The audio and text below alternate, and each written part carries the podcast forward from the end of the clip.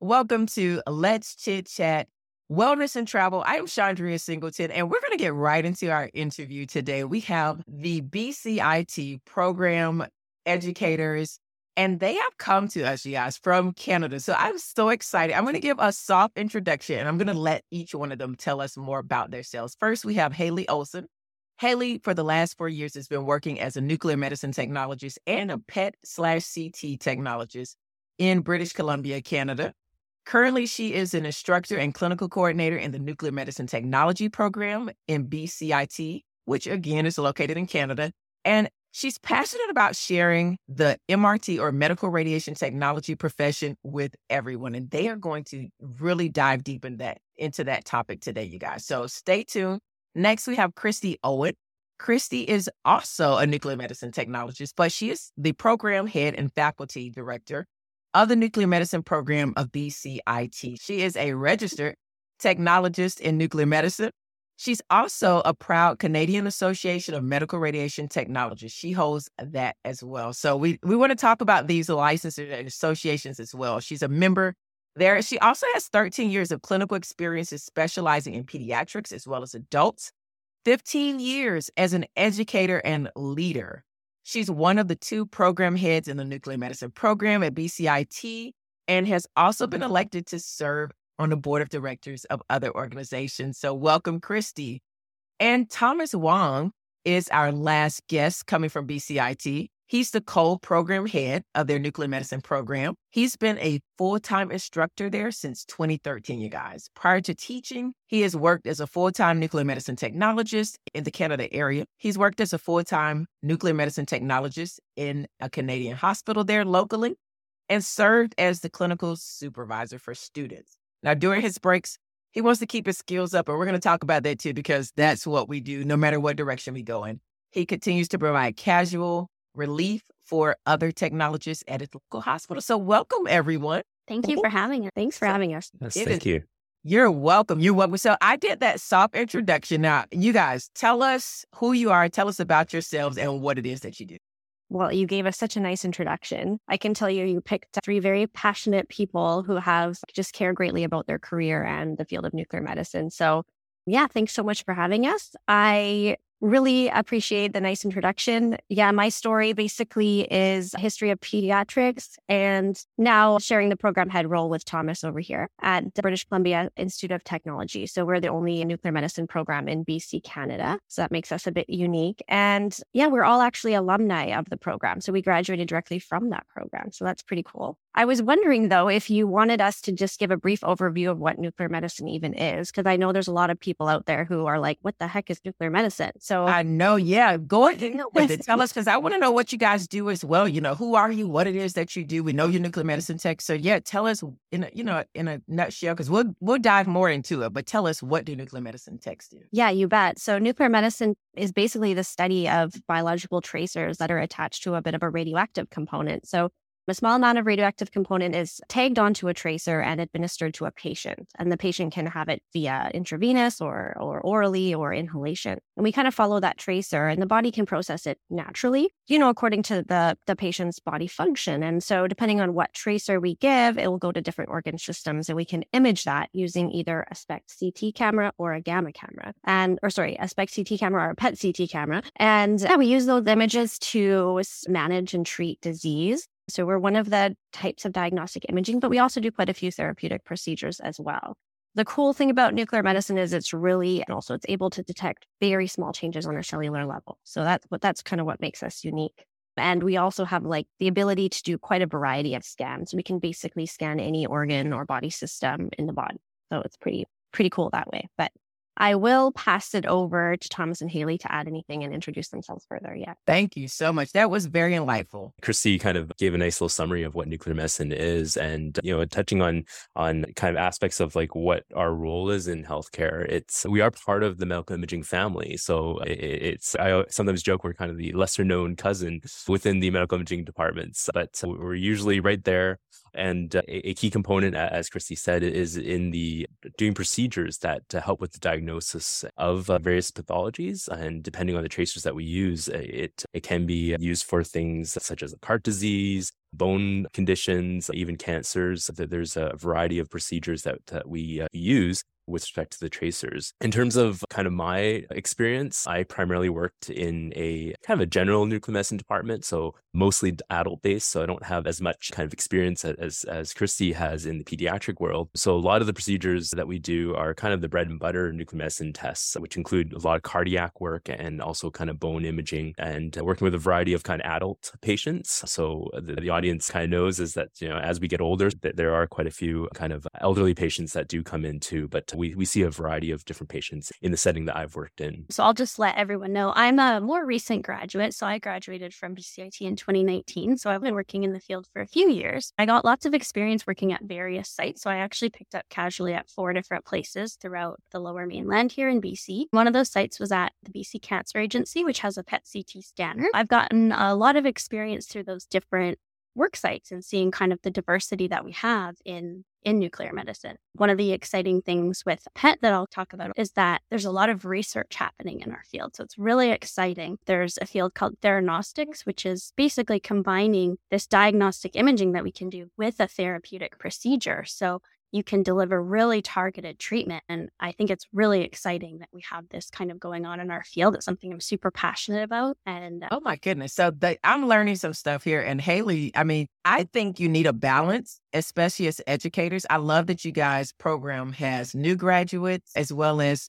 grads who've been in the field for a number of years because it's more relatable to the students. They're bringing in different ideas and different things. So kudos to you guys for doing that. Can you describe the role and responsibilities of a nuclear medicine technologist, maybe like day to day? Because we have students that follow me on social media, here on LinkedIn, or new technologists, maybe, or technologists like myself who are maybe looking to transition into nuclear medicine. Because my story is I actually applied and got into nuclear medicine school back in 2006. And that was what I wanted to do. I was so excited about it. And the first day of school, unfortunately, my father had a massive heart attack. I had to spend 30 days in the ICU with him. So I never really got back on track to take that chemistry and really kind of focus my brain back on nuclear medicine. But the program chair was so amazing. She just was like, You're always welcome to come back as long as this school is here. And that just touched my heart. And it really speaks to what the imaging modalities are all about and what imaging is all about. We really support each other and we want people to know and other technologists to know the options that are out there for them. So, can you describe and kind of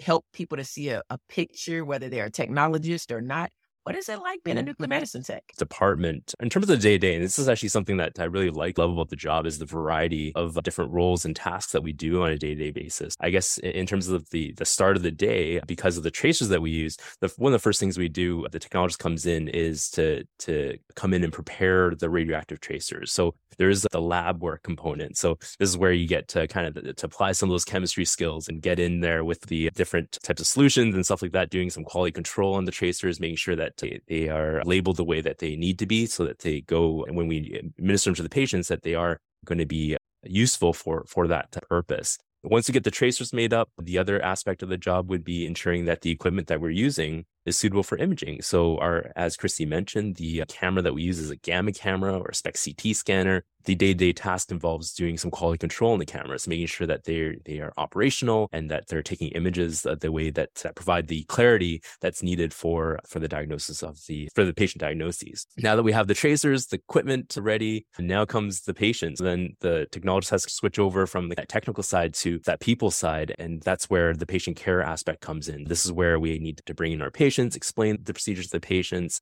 A lot of our tracers involve administrations through injections. All technologists are trained to perform IVs as well as puncture. So we administer the tracers to the patients and schedule them in to come back for their images. And that that's kind of the, the latter half is the imaging part. So, you know, ensuring that the physicians have the images that they need to provide the diagnosis. And in doing so, there's also some computer processing and displaying those images in a correct way for the physician to interpret. I kind of took a little snapshot of, of a day yeah, that was a good snapshot because as you were talking, I was thinking about my days in CAT scan and nuclear mm-hmm. medicine was right next door when I first got out of radiology school. And nuke med techs and CT techs, we worked really close together. And it's like, who's going to put the IV in first? Who does the patient first? And mm-hmm. med would call and say, do you need a 20 or a 22? Do you need it in the AC or can I put it in the wrist? You know, we just really had a close bond with the nuke med techs because we, I worked in a cancer center when I first got out of school. We would put each other's IVs in, whoever had the patient first, or leave the IV in and bring them right over to CT or nuke med. So a lot of these modalities crisscross. And that's where Haley does the CT and PET as well. But it's so interesting how all of our modalities are different, but we're very much alike. And we we work very closely together. So thank you for giving giving me that visual as I'm sure many others got that visual as well. Anybody else have anything to chime in on that question? I think Thomas did a fantastic job. I was visualizing as you were going, Thomas. I really was. It brought back 20 years ago when I was doing with the Nuke Med Techs and CAT scan. So that was great. I do want to know this. You talked about switching off from the technical side to the patient care side. I remember the technologists having to put the isotopes or something into the patient and they would have to come to CAT scan. They would drink first and then go to go to nuclear medicine after they got the isotopes in. Then they could go to lunch. That was the highlight of those patients. It was like they were like, I Mm. get to go to lunch and walk around and I'll be glowing when I go to the cafeteria. So I- they were so much fun. But you know, you get a relationship probably in nuclear medicine with your patients, right? Because a lot of Absolutely. them, yeah.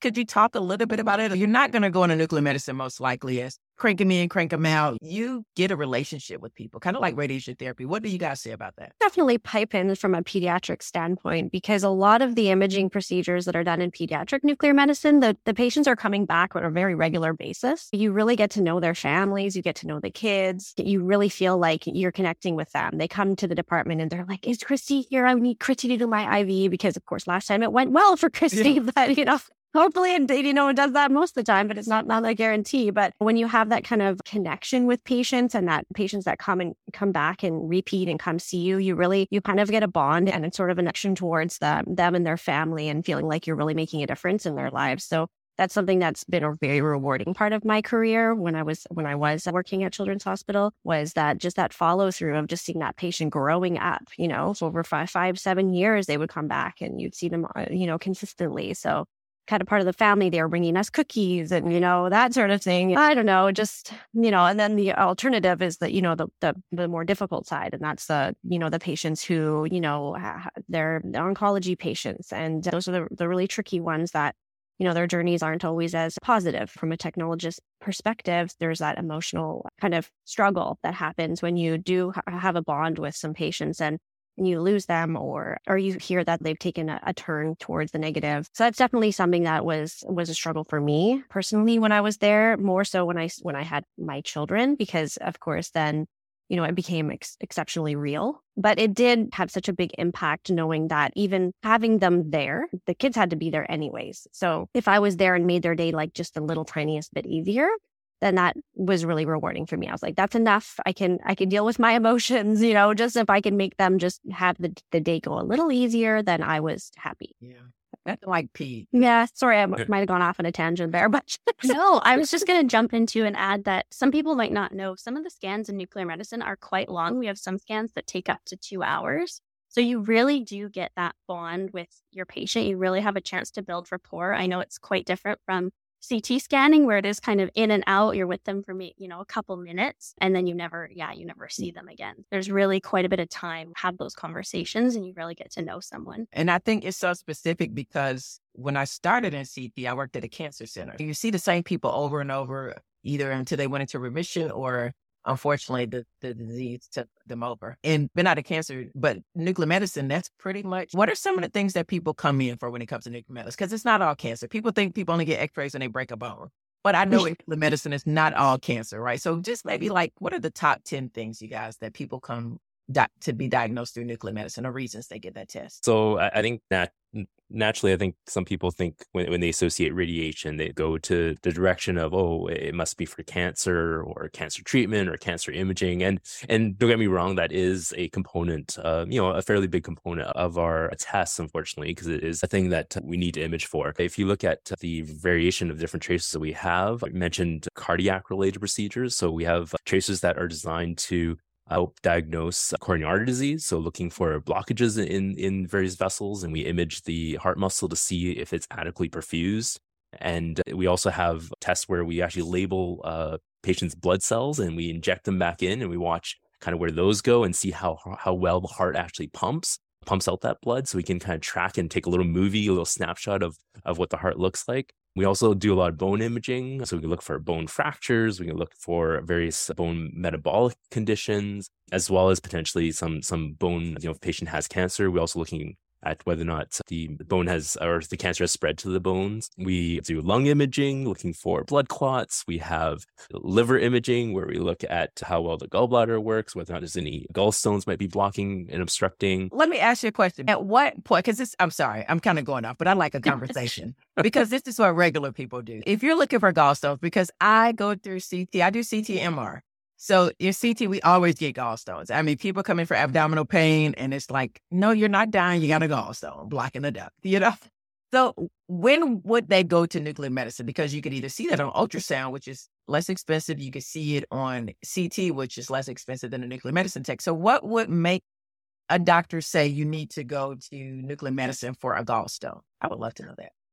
Yeah, so you you pinpointed it because we we often get patients that have had mul- a multitude of those tests, and and it is often cases where maybe an ultrasound doesn't show. You know, with an ultrasound, I, I think it is it does a really good job of detecting stones. Oftentimes, so you, they can image the gallbladder, see if there's any stones present in in the gallbladder or in the ducts, and, and they'd be able to kind of identify that. But there are cases where maybe the stone is smaller and that that that obstruction is is still there but it's not detectable with the ultrasound. Similar with, with ct as well is that it can detect those stones with it with cases where a patient may have gone through some of those other tests but they're still having some of the signs and symptoms that are pointing towards the possibility of, of having a gallstone that's obstructing the bile ducts. That would be a case where a nuclear medicine tests and it's called a HIDA scan where where we would be performing that and the the reason it works again oh, i'm getting really kind of nerdy and geeky now in terms of uh, how, how it works is that the tracer we use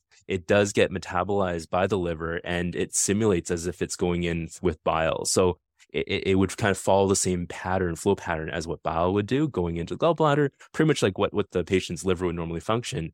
And we kind of see see if the the tracer is actually following that that pathway the way it should be or if there's any sort of obstruction along the way. And maybe if it's not going to a certain area that that'll be a case where we can kind of pinpoint and help the doctors figure out that there is an obstruction along that pathway.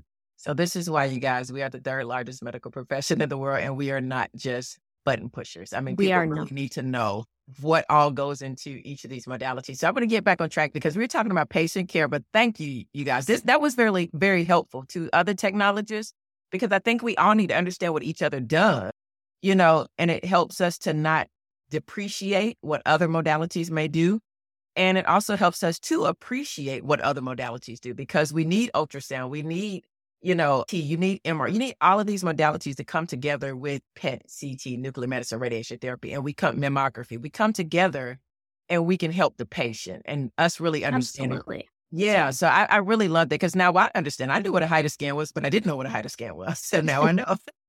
oh, so yeah, we're talking about patient care and what it takes in nuclear medicine. Now, can you guys discuss the challenges? Oh, I'm sorry. Let me go back. What are some of the key skills and qualities that are important for success as a nuclear medicine tech? And how do you stay current with the latest advancement in technology? Because she, Haley was talking about a therapeutic, you know. So how do how do you do that?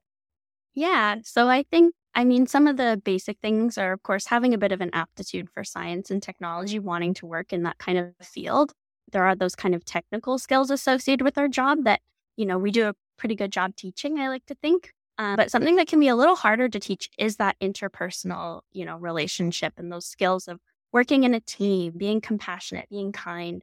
You know, a lot of patients are really quite nervous about having radiation be put into their bodies. Uh, so you really do have to have those skills to build rapport, build that trust, to be able to, you know, get informed consent. And so those are can be a little bit harder to teach. So I would say, yeah, key skills and qualities that we look for are those personable personable skills as well. In terms of staying current in the field, there's a lot that we try and, you know, instill in students and one of the key things that we do is having that curiosity and being a lifelong learner because technology is always changing. So even just in the last few years that I've been working as a technologist, there have been new procedures that have come out. There's new research. So being able to stay current, you know, I, I personally, I like attending conferences. I like volunteering with my professional associations so that I can, you know, stay up to date on kind of the current trends and the best practices. Doing that, you know, continuing education is super important. And I think it just makes you a better technologist. And yeah, that's sort of how I do it. I keep working in the field. I hope I never give that up, even now that, that I'm on that educator side. I love, I love being in the clinic. So nice, nice. I love that. Anybody have anything else they would like to add to that? Okay. So now we're going to go to the next one because I, I love this question. Can you discuss some of the challenges and obstacles that nuclear medicine educators and professionals face and how do you work to overcome those challenges to ensure that your patient receives the best possible care? Uh, maybe I'll start with maybe talking from the educator's side and I'll point it to, to someone else to kind of talk about the from a professional standpoint. I think from an education standpoint, Haley kind of touched on it, is the the fact that is, is as is how do we teach a field that is constantly growing and evolving and that scope of practice you know doesn't doesn't kind of stay constant it kind of is changing uh, on a on a you know as we kind of um, get to new new advancements we're finding that every time you know our association national association comes out with a new what's called a national competency profile where it lists out what a entry level technologist needs to know in order to work it, there are changes that that are constantly being added. And you know it, it, does become challenging within a kind of a condensed program. How do we how do we kind of achieve that?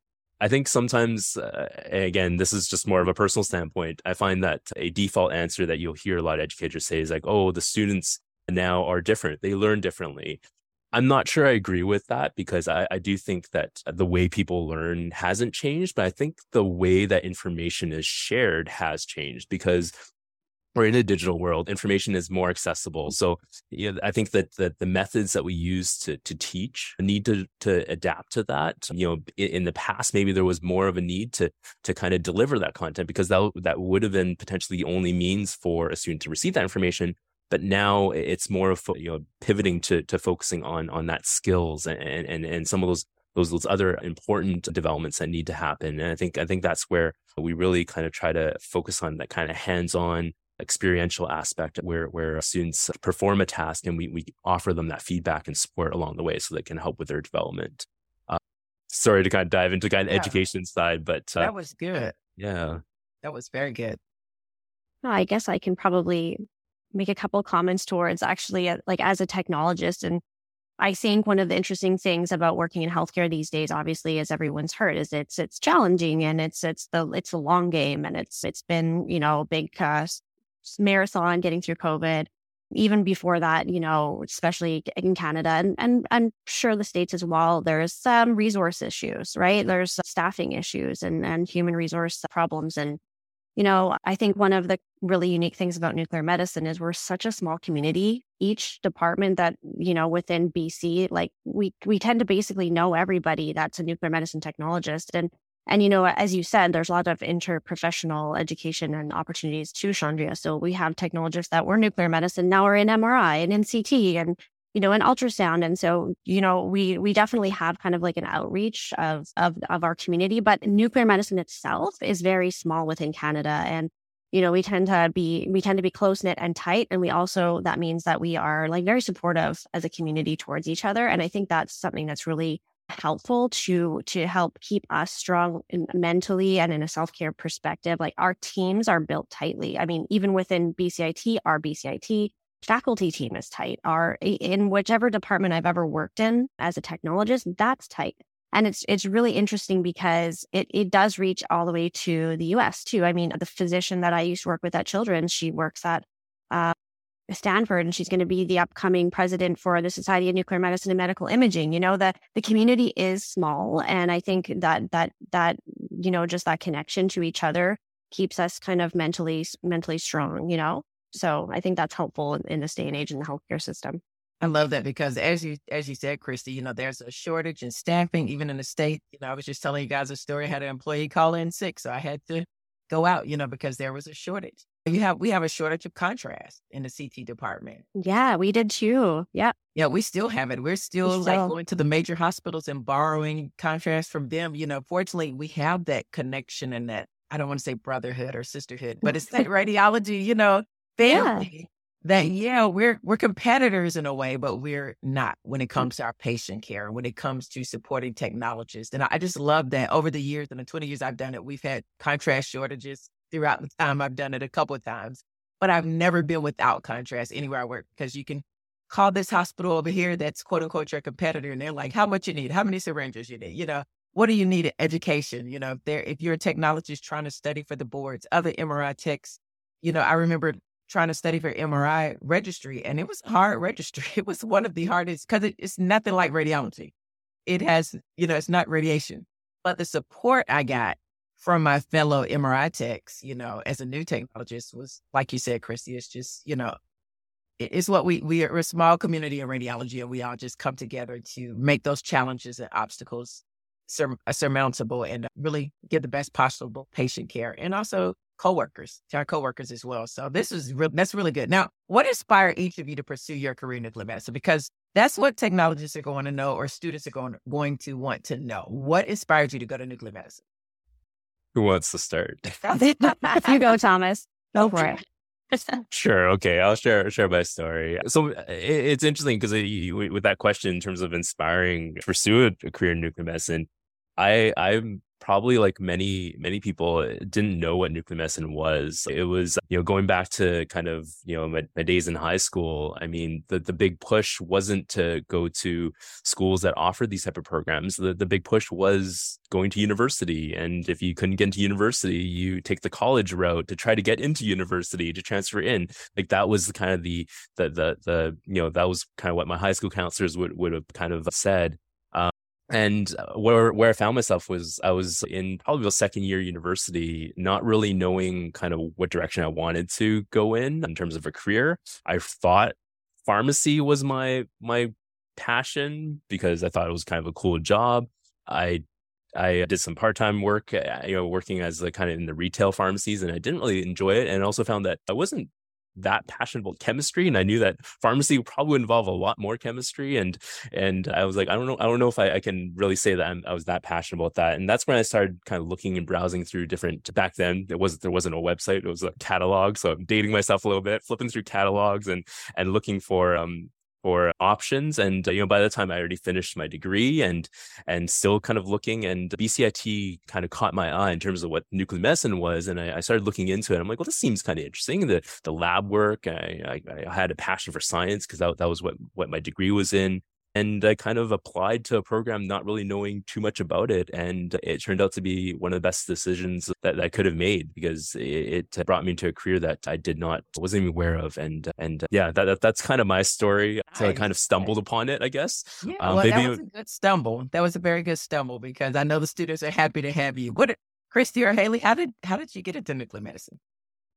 Yeah, I can share my story. It's sort of similar. So I kind of got pushed to that undergraduate degree route and I had a Bachelor of Science and I just, there weren't a lot of job opportunities that I could kind of walk into with that. And so I was actually working at the BC Cancer Agency in like a clerical position. And so I would come across patient charts and requisitions and I would see these reports that at the top they said nuclear medicine report. And I went, what the heck is that? I had heard of x ray, I had heard of ultrasound and CT, and I had no idea what nuclear medicine was. So I started doing some research and Googling it. At this point, there was a website, Thomas. So I found the BCIT website and I just thought this sounded so cool that we could image function instead of just structure. I thought that was super cool.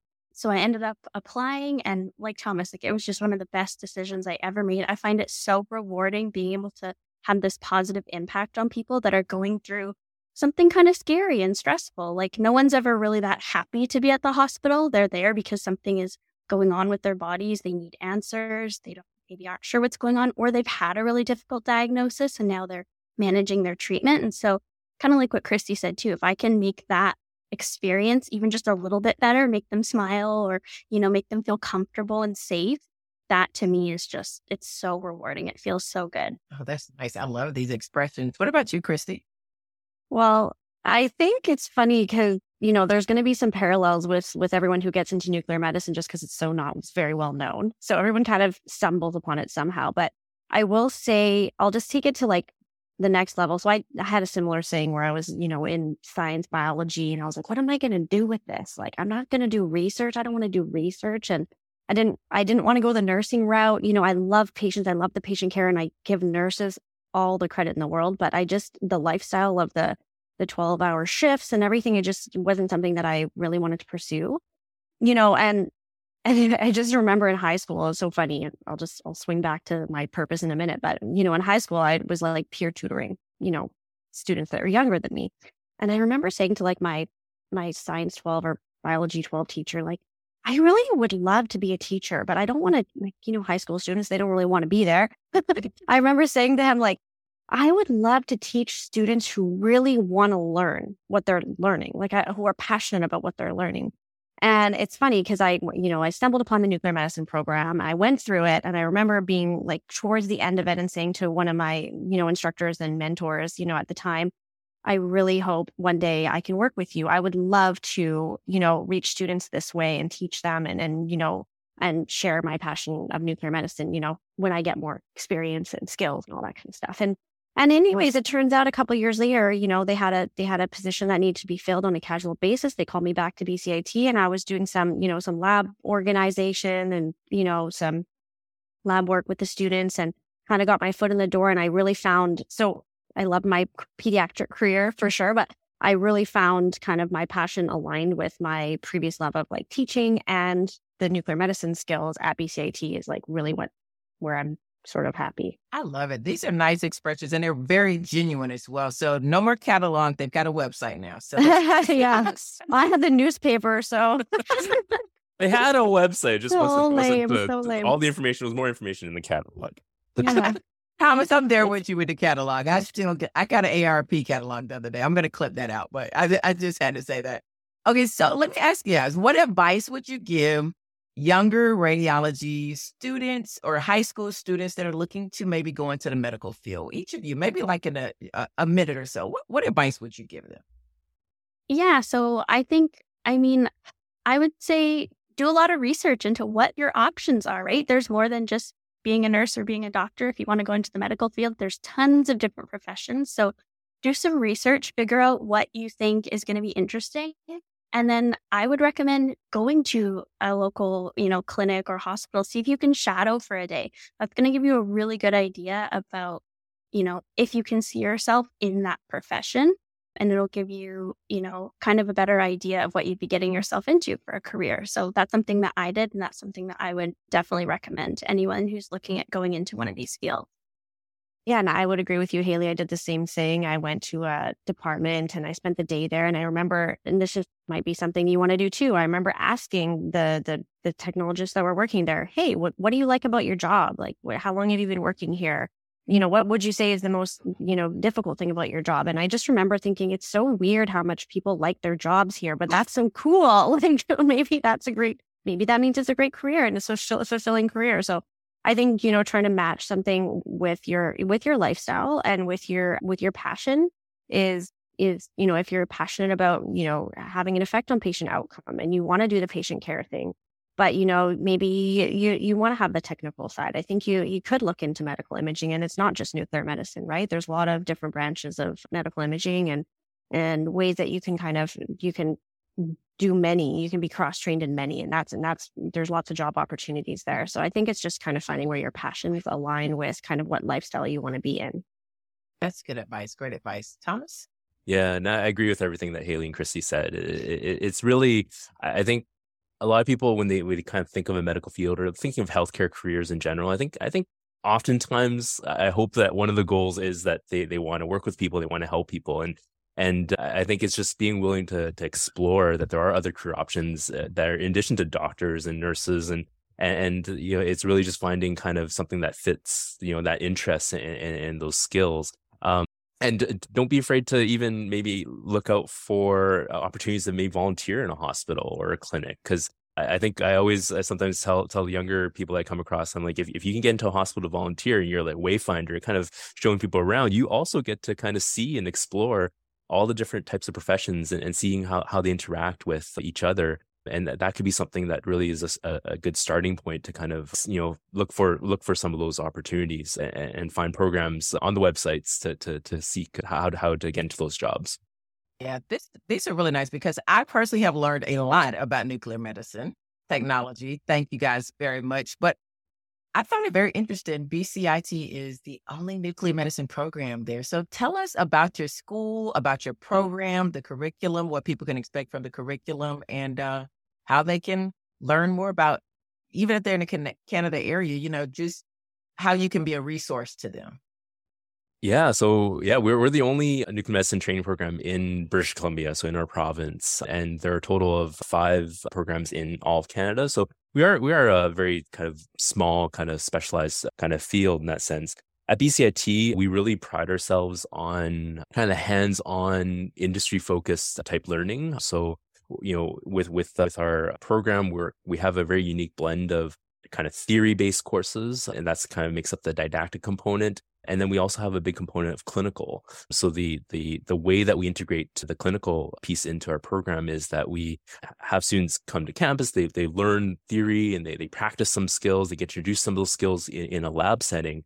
And then they go out to clinical, and that's where they kind of really refine it and develop those skills in a real world and to, to kind of achieve that competency level that they need. So it really is a good blend of the two because uh, the, you know, the the one goal after you finish any program like this would be to find a job and and that's something that we really want to kind of equip our students with is that kind of job readiness so once they graduate that they're they're ready to kind of get hired on and start working at, at the hospitals yeah i'm not sure christy do you want to add anything to that or haley yeah i mean i'll just for sure i can add a couple things just that you know when when i was going through the program myself i loved that we were kind of set out to clinical fairly early on within the first year to kind of apply some of the things that we learned. And it was really like an integrative approach where it built on built on the skills and built on the, the the knowledge that we were we were getting. And we were able to go to lots of different sites. So we, you know, we saw, you know, a PET clinic, we saw children's, we saw a few adult sites. Now our students are going to spend some time in a dedicated CT department as well.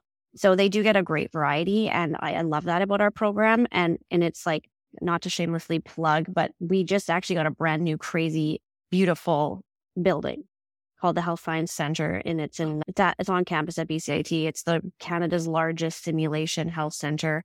It's got a brand new SPECT CT, probably nicer than nine out of the ten local hospitals, and which, is embarrassing to say. But you know, we we are so lucky right now with the um, the studying that we're teaching our students in, and it's really it's really exciting for them too. This is kind of the first the first year we've been in, so we just moved in in June, so it's pretty it's pretty cool. So yeah, so that's that's kind of that's kind of the lay of the land in our program. It's a two year program. So they get about 40 weeks of clinical and it's pretty intense as far as that goes. And they come out with a diploma and then they take the certification exam. So the certification exam, I think you mentioned in my bio. So we are all across Canada. We have a, a national association called the Canadian Association of Medical Radiation Technologists. And that doesn't just include nuclear medicine. That includes MRI. That includes X-ray technologists. It includes radiation therapists as well. And so once our students graduate from the BCIT program, they're then eligible to write the national certification exam. So once they pass that, then they can, you know, work anywhere across Canada. So it would be equivalent to, I don't know if you've heard of the NMTCB in the States.